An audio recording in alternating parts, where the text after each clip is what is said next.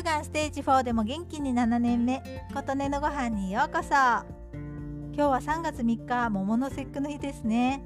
50過ぎていたとしても私も女の子。子というのはちょっと違うかもしれませんが。ということでちらし寿司を作りました。昨日の夜に思い立ったので午前中に足りないものをパパッと買い出しに行きました。干し椎茸がゲットできなかったので農家さんのコーナーの椎茸を買いました。そして帰ってきて高野豆腐の買い忘れに気づいてショックでした。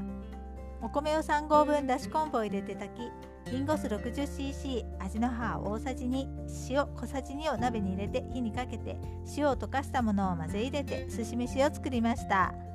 かんぴょう 20g は塩で揉んで洗い水から15分ほど茹でて食べやすい大きさに切りだし汁2カップの中にかんぴょうしいたけの千切りを入れて煮て本来はここに戻して小さく切った高野豆腐を入れる予定でした。煮立ってきたら醤油大さじ2味の母大さじ2を入れてさらに煮て焼き穴子 120g を小さく切ったものを加えて水分が少なくなるまで煮ました。小さいレンコン1個分いちょう切りにしてりんご酢大さじ2杯味の母大さじ1杯塩小さじ4分の1を入れて鍋で酢バスにします。人参小さいもの1本分絹さや1袋分を千切りにしてさっと茹でます。寿司飯にかんぴょうしいたけ穴子の煮たものと人参絹さやれんこんも入れ混ぜます。マグロの切り身を醤油につけておいたものも入れますが今回は夕食の時に入れることにしました。卵2個分に塩を入れて薄焼き卵にして千切りにしたもの。海苔をのせて出来上がりです。薄焼き卵ですが何度作っても綺麗に焼けたことがありません。まあ味は変わらないのでよしとしました。味の母がない時には本みりんで作ります。